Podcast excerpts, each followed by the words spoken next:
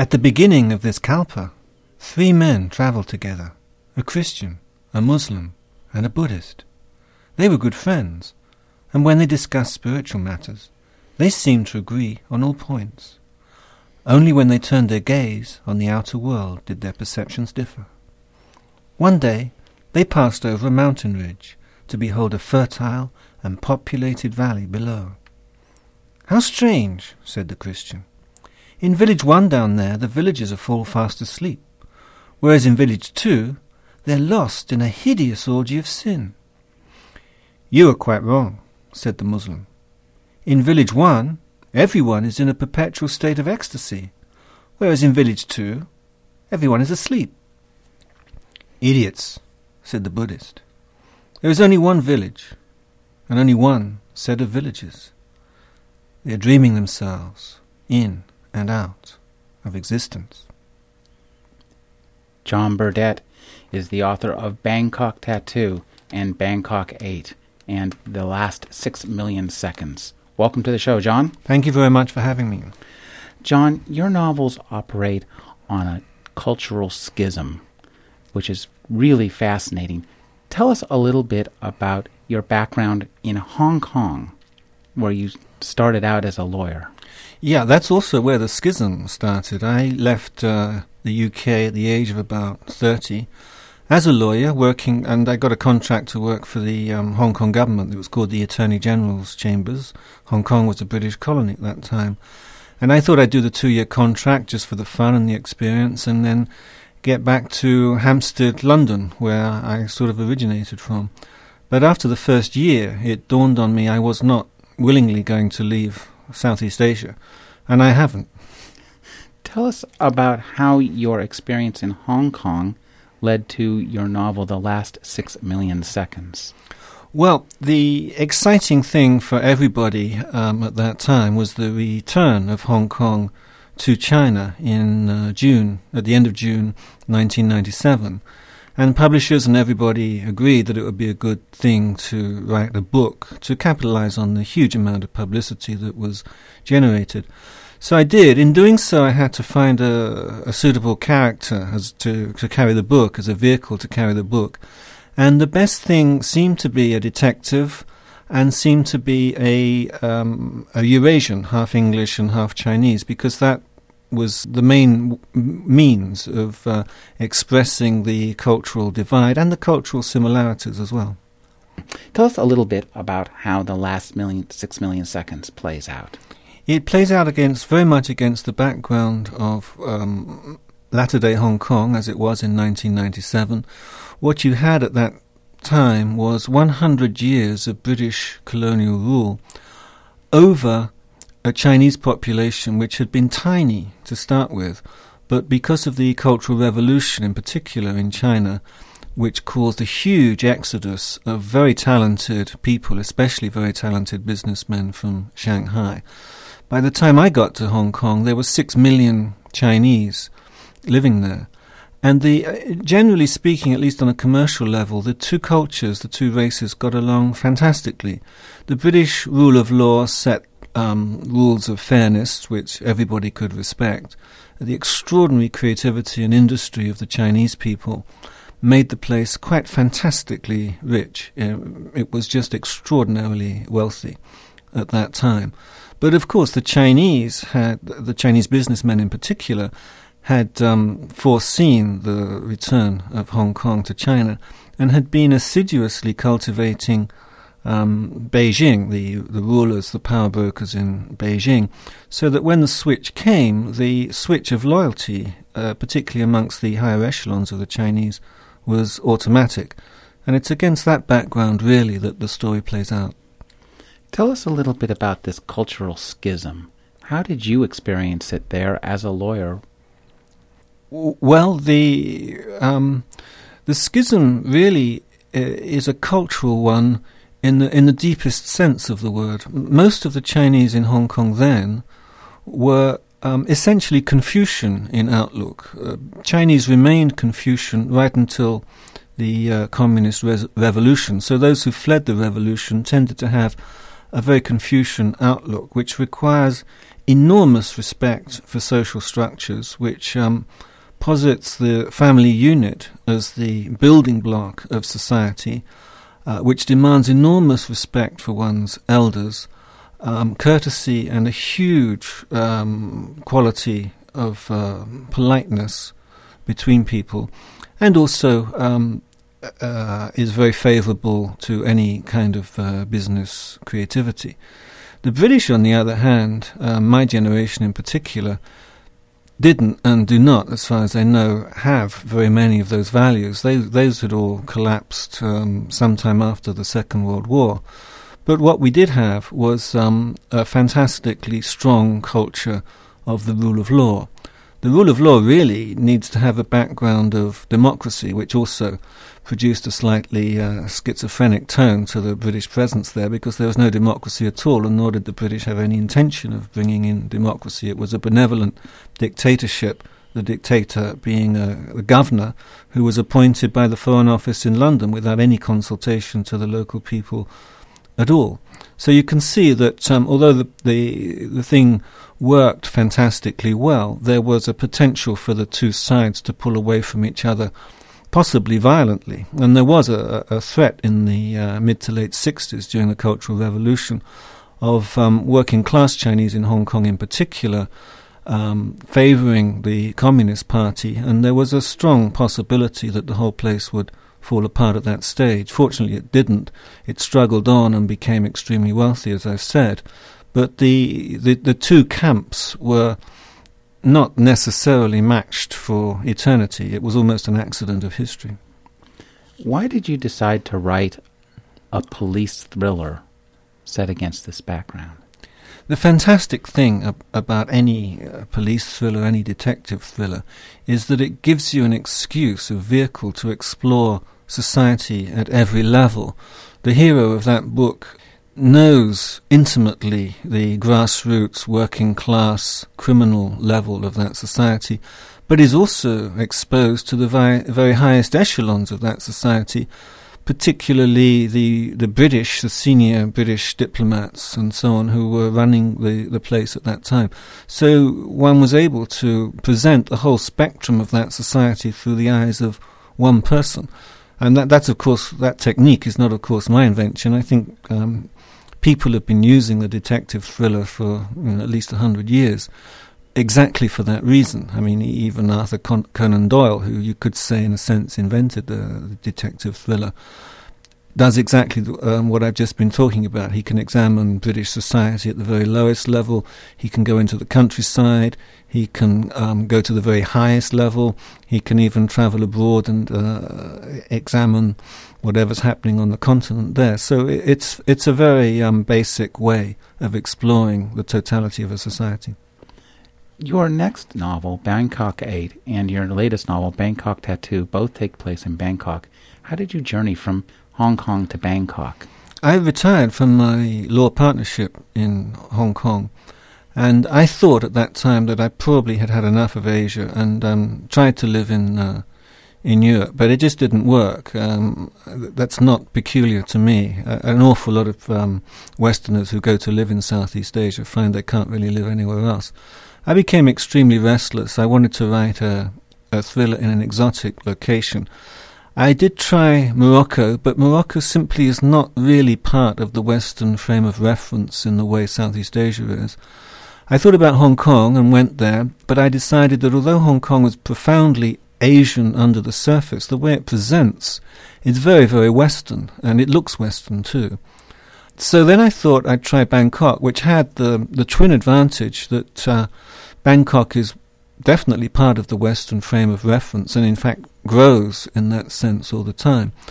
But it also looks exactly as Asian as it is. And the more I dug, the more I realized it was uh, exactly the kind of Asian quality which I wanted to present in a book, particularly with the, the Buddhist, the spiritual uh, side to things. Let's talk a little bit about the Buddhist aspects of these two novels. It's really fantastic. It's an almost it's a very alien world view to at least my Western mind. Tell us how did you get yourself so thoroughly in, entrenched in that worldview. Well, that's one of the the, the terrific ironies of uh, of my of these two books, the two latest books. Something I never intended and was never aware of. I think a Buddhist might say, "Well, I, I must have had some contact with Buddhism in a previous lifetime," because I just started researching Buddhism simply because I thought I ought to know something about it. It is the the um, the national religion of Thailand and there are about a million Buddhist monks in Thailand, so I thought I ought to know something about it. The more deeply I read into it, the more I realized that the way Buddhism is presented in the West is a very, very watered down, rather anemic, um, almost a travesty of the full Buddhist cosmology, which is terrifically exciting. The Buddha and his disciples, in a sense, took over Hindu cosmology and made it their own, changed it to to fit their worldview, presented the world um, with probably the most elaborate and sophisticated psychology which has ever been invented. In my opinion, it's a, it's a thousand years in advance of Western psychology. And at the same time, provided uh, a simple mechanism by which people could meditate and grow within the, the, the Buddhist path. And this fascinated me. And um, instead of me studying the Buddhism in order to write the book, I found that the Buddhism was, in a sense, writing the book. Tell us a little bit about the way that the East and West conflict. You have come up with a phrase which I think is really great the culture of shame versus the culture of guilt. Yeah, I think that is uh, technically that is an anthropological observation in that many, many societies, particularly in Asia and even in South America, operate um, in in the sense of controlling the society through shame. That is to say, in those societies, you're not expect to to have a tortured, guilt-ridden, introverted um, concern with whether you're doing right or wrong. You're simply expected to do right in the eyes of society, and if you don't, you feel an intense burning shame. Whereas in the the Western um, cultures of guilt, what you have is a demand by the society, and this obviously has its roots in the Judeo-Christian tradition, um, to examine your soul daily, if possible, or every minute if you've got the time, to see whether you personally believe you are acting within the moral code that's been imposed upon you. Um, so you have actually what they're, they're, both forms of mind control, but they're completely different forms of mind control, and uh, it's debatable which works the best. I mean, do we do we really become better people by torturing ourselves with guilt? On the other hand, um, in the East, are people really that well controlled by the concept of shame? And is it such a great thing for people to think, well, I can do what the hell I like so long as nobody finds out? one of the things that I also found really interesting was the way that the places, the cities, and the religions themselves act as characters in these two novels.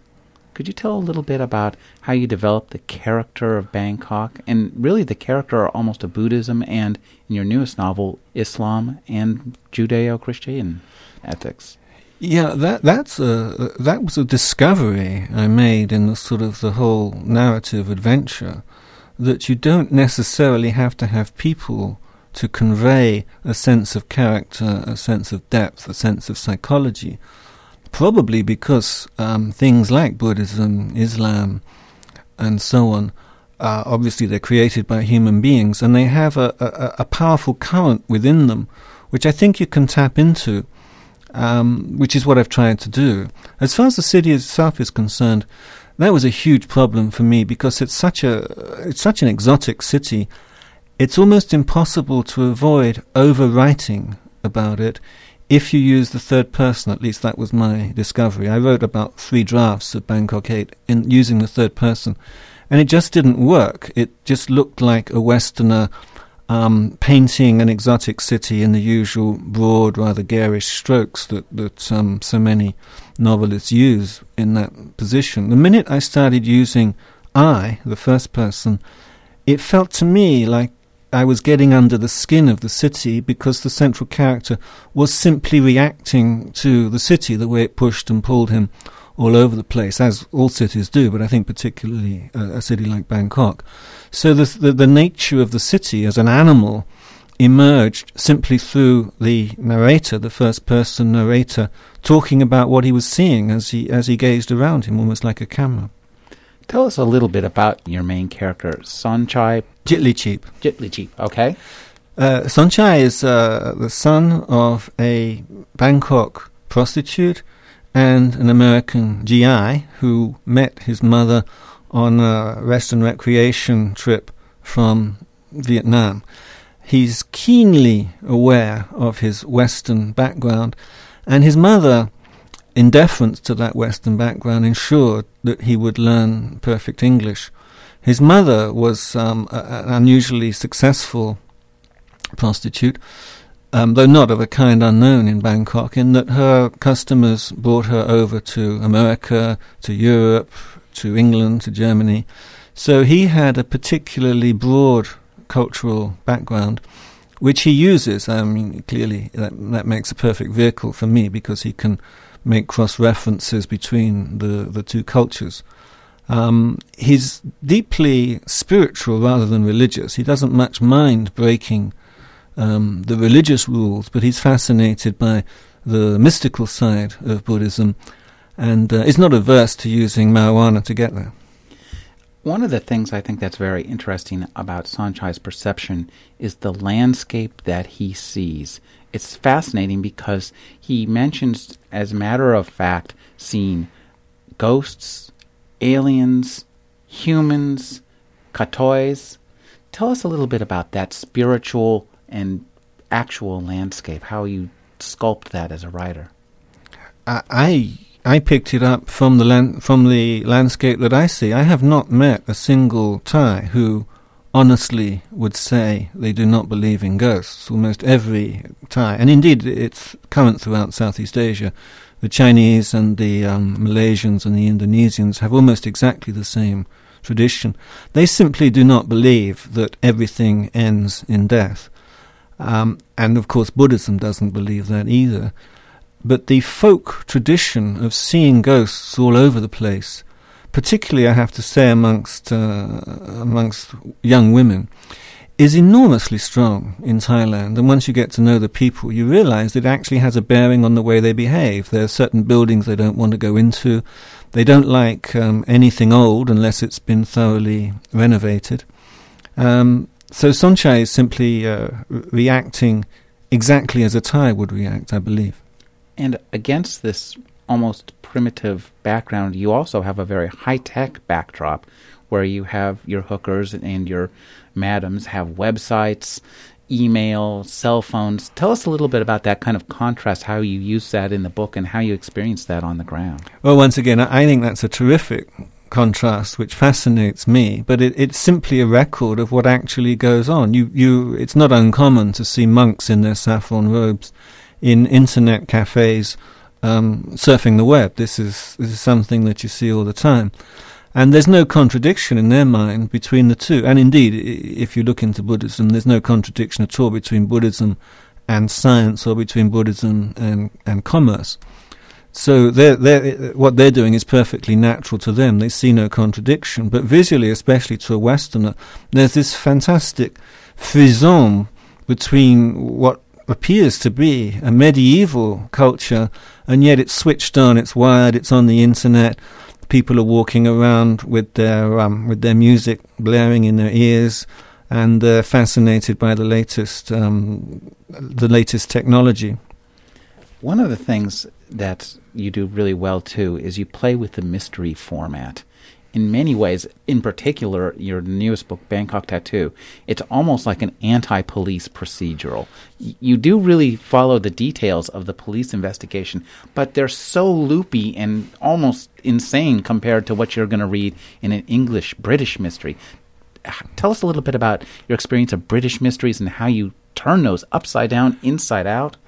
That was such fun. That's such fun to do. It dawned on me, particularly as you say, in the last book, it dawned on me that. Uh, I had a fantastic opportunity here, a fantastic excuse for turning the whole thing upside down because, after all, the character was not British, he was not brought up in the Western tradition, and he didn't really give a damn for procedure or, protocol, forensic protocol, but was highly intuitive. So I can have him make lots of mistakes, I can have him lose vital clues, vital evidence, and it doesn't matter because his intui- intuition kicks in and he gets to the right point anyway, which seems to me actually, um, in a way, is is the Western position, um, perception of how Zen works, for example. So there's a little bit of um, of Zen in that. One of the things I, I really like too, and I found this very disarming What was the sense of humor. These books are very, very funny, and, and, you don't necessarily expect that from a book that's imbued with such a strong sense of Buddhism as this. Is the Buddhist religion funny too? Absolutely, and th- this is another thing which um, I, I think the West really needs to get a handle on. The Buddhist religion is hilarious because they they do not believe that the the body, the illusion which we see coming streaming in through the through the five senses is reality, and therefore, uh, with a, a developed Buddhist, the whole thing comes in a sense a joke, not a cynical joke, but it's like seeing someone who believes they're in jail, but they're not really, and this is the underlying humor of Buddhism. It's a it's a humor which is taken, I have to admit, is taken much further by um, Tibetan Buddhists and perhaps Zen Buddhists than the Theravada Buddhists in Thailand. But it seemed nevertheless legitimate to develop that in the book. One of the things I also found quite fascinating was your sense of character. Nong and Colonel Vikorn are just absolutely wonderful characters. So tell us a little bit about how you develop them and what you do with them in the books. Uh, characters in a book like this, to me, have to be extremely vivid. They have to spring right out of the page because I'm not that desperately interested in the plot. That plot fascinates me, but it's not my priority. What I think drives a book like this is the vividness of the characters, their quirkiness, and what they're going to do next, and their total unpredictability. And the unpredictability really is a reflection of my experience of Thailand. Thais always seem to get there in the end to do things right, but the way they get there is so baffling to the Western mind. It looks like someone um, just going in about a thousand different directions at once, and you just wonder how on earth they actually carry in their minds the final objective, but they always do get there. And this can be achieved through criminal means or through uh, intuition or through moral means or whatever. And so you've got Vikorn and Nong, as you quite rightly say, who spring out of sprang out of my uh, mind with extraordinary vividness once I discovered what their essential characteristics were. Colonel Vikorn, Police Colonel Vikorn, is essentially a rogue but with a heart, and Nong is an, is a, a ruthless retired whore who is nevertheless quite religious. So they carry those tradi- uh, contradictions with them, and they and it's exactly those contradictions, and we all have contradictions, which make it impossible to predict what they'll do next. In your novel, this is Bangkok. The sex industry plays a huge part. Could you tell us a little bit about that? Yeah, this is something that I have to say concerns me um, as a as a person, as a as a Westerner living there. It's the um, brutal misperception of um, th- what the problem is and what the cure is. I have to say that a lot of people become obsessed, negatively obsessed with the sex trade there for the most puerile of reasons. I mean, simply because it's about sex, without getting to know the girls, without um, investigating the underlying economic causes. In reality, what these girls are doing are subsidi- subsidizing agriculture. 90% of them come from the country, most of them from the poor north uh, northwest, called Isan.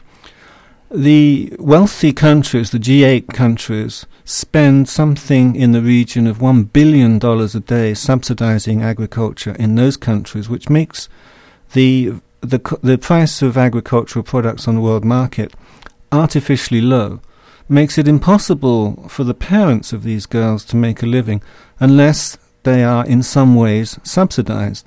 The girls are very loyal to their parents, and also they like the way of life, the traditional way of life, where they come from, their villages in Isan, and in, and therefore um, sell their bodies in order to subsidize the local agriculture. And to my mind, if anyone is really offended by the sex trade, what they really should be doing is lobbying against the agricultural subsidies instead of making a rather childish fuss simply arising out of the fact that it's sex and not something else that's, that's for sale. Inversion, you invert a lot of things in these novels. you invert the police procedural, and there's a lot of sexual inversion as well. Your latest novel features a character named Lek, who is contemplating a big change in his life. Uh, tell us a little bit about your research into this aspect of Thai life. This is something that, uh, that, that crops up a lot when I'm talking about the book. Uh, the fact is that transsexuals, known as katois, have been a hugely important part of Thai culture for as long as anyone knows, for as long as records have been kept. The very first Western visitors to Thailand, who tended to be French and British, noticed that there were an unusual number of tall people who dressed as women and talked like women, but were actually men. And in Thailand, these katois, as they're known, have always been respected um, for making a huge contribution to the arts um, and for being uh, spiritually and religiously very sensitive. This cultural tradition has really, in a sense, joined with the um, the gay movement, if I can call it that, from the West, um, and is now somewhat sort of swamped by it. But there's also a, a sense, I think, in Thailand that the traditional um, family, the tr- traditional role of the male, is really extremely difficult these days. And a lot of um, men seem to be reacting, young men seem to be reacting by saying, well, I don't want to be a man, I want to be a woman. So the, the representation of katois in my book is, um, in my opinion, a perfectly legitimate representation of what is happening in, in Thai society. The katois, of course, extremely colourful and uh, also v- very frequently are prostitutes themselves. So they actually get mixed up in the book with um, with with um, other p- kinds of prostitutes. Your character Nong comes up with a really unique form of brothel in Bangkok 8, which becomes rather a success in Bangkok Tattoo. Uh, tell us a little bit about that. And has anybody uh, uh launched such a, a, venture in reality yet? And have are you getting the p- percentage? in reality, um, the Old Man's Club does not exist as such. But one of the first things I noticed, uh, particularly in the area of Nana Plaza, which I mention in a lot in the in the first book, was that um, a lot of not very young men seem to be having an extraordinarily active sex life. And when I spoke to pharmacists, I understood why, because the pharmacists were telling me that the, the demand for Viagra was, was more than they could keep up with. I mean, they were, it was almost like a license to print money. All you needed was Viagra for sale and, uh, you could make a very successful business. So on a Saturday night, you, you can't get Viagra because it, the, all the pharmacies are sold out. And I realized that, uh, this could play well in the book. And the more I spoke to the uh, to the let's say the the not so young customers, Western customers, the men, the more I realised they were all using Viagra, and that it had extremely comic possibilities. You talk a lot about the black economy in in Thailand, the drugs, the sex trade, the fakes, the traffic in uh, duplicates. Tell us a little bit about your research for the black economy in Thailand and, and what you know about it and how it informs the novels. Well, as far as prostitution is concerned, uh, Chulalongkorn University, which is the leading co- university in Thailand, conducted research, I think about five years ago, and they discovered that the economy simply from prostitution alone um, was more than the um, government's annual budget. Uh, um, so it's actually a, it's a pillar of the establishment, ironically, and you, you, you get that kind of irony in the East, in cultures of shame, where nobody thinks it's important unless someone has been foolish enough to make a fuss about it. Um, as far as the, the drugs are concerned, this is a huge problem in Thailand and it has very very many forms and um, uh, historical references as well. Opium has been used in Southeast Asia just forever, and uh, of course it's opium which is refined into morphine and heroin. Ganja, they call it ganja, marijuana, uh, as a weed, as everybody knows, and Thailand is one of the most fertile countries in the world, so it grows absolutely everywhere in Thailand, and there are plenty of Thais who like to use it. In addition, there's the Western import of um, methamphetamines, which uh, they call yaba, which means mad drug. And with the added pressure of the modern world, um, a lot of Thais feel the need for this methamphetamine, which I, I think is a is a truly awful drug. Um, but it's very successful, and millions of pills are sold every day. Those the, the whole thing gets com- complicated when you realize that Thailand has a border with Burma and the ver- various Burmese private armies and the Bur- Burmese official army have found that um, it's a pretty good way of making a lot of money by setting up a Yaba methamphetamine factory near the Thai border and um, shipping everything over to Thailand. So that's how it, that, that all plays, plays out. Your new novel makes a few trenchant post 9 11 observations about the situation in Thailand. Tell us what kind of again how that plays out in your novel and how how you discovered it on the ground. Well, uh, I'm not I'm not here to make any criticism about America, and I don't necessarily agree with what's said in the book. I put it in the book because it's it's no longer realistic to talk about a place like Southeast Asia without recognizing the um, the quite dramatic fall in, uh, let's say, affection for the United States. I think there's there's been a huge amount of respect for the United States because of the Cold War, because of its stance against the Soviet Union.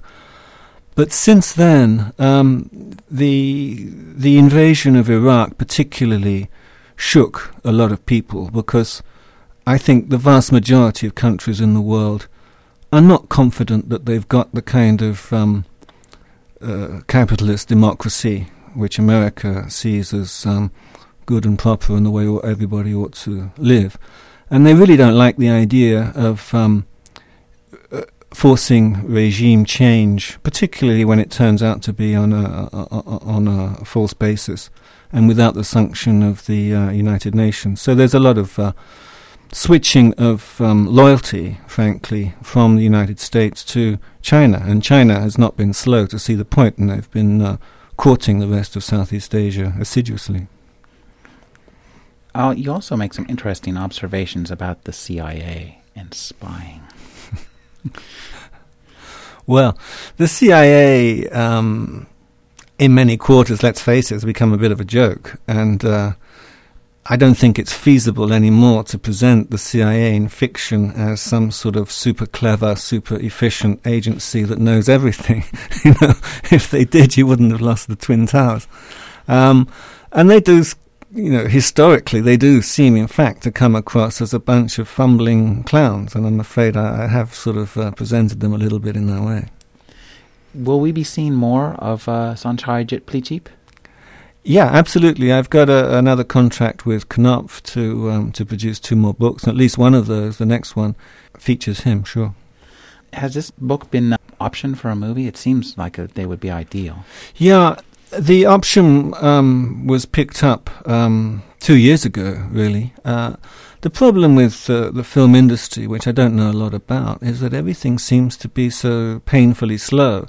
Once you've sold the option, then the, you have to, or somebody has to find a producer. Once the producer has been located, he has to find someone who he thinks is the right director. You find the right director, the director then has to be assured that he can find the right star for the leading role. And this can go on for years and years. I mean, you could spend year, years of your life just waiting for something to happen. So I'm not holding my breath. I want to talk a little bit about the literary background of this book. from my reading of, of this book, it, it seems to draw on some of the John le Carre, uh, Graham Greene. What are your literary background? What do you what do you look for? What did you read? What inspired you?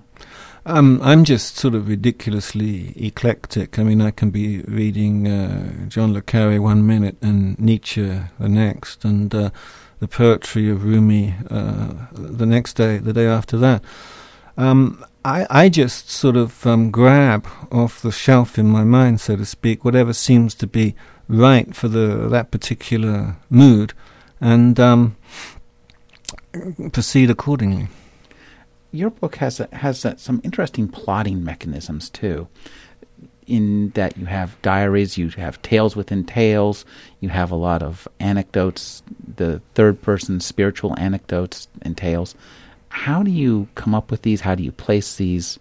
Tell us a little bit about how you work within the literary world it occurred to me that the, the traditional way of plotting a book is not necessarily the best way. It's simply the way that's been accepted for quite some time now.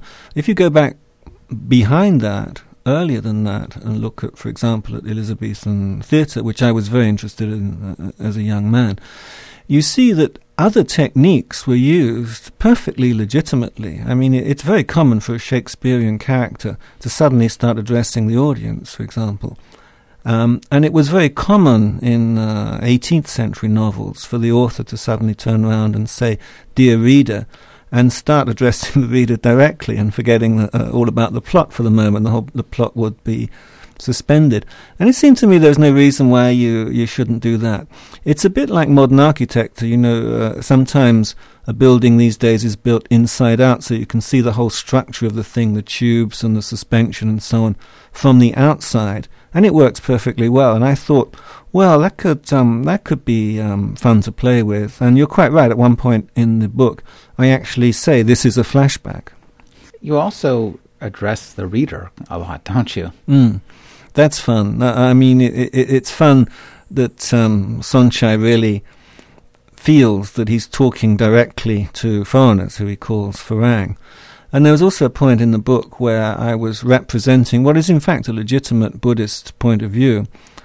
Um, and it's suddenly, because it's such a radical point of view and so radically different from uh, the Western cosmology, if we have one, I thought it would be fun to actually have Sonchai say, Dear reader. Um, that's the only time he says it, and then he comes out with this uh, devastating analysis of what it means to be a human being. So that, yeah, that was just a lot of fun. We've been speaking with John Burdett. His newest novel is Bangkok Tattoo. Thanks for talking with us, John. Great pleasure to be here. Thank you.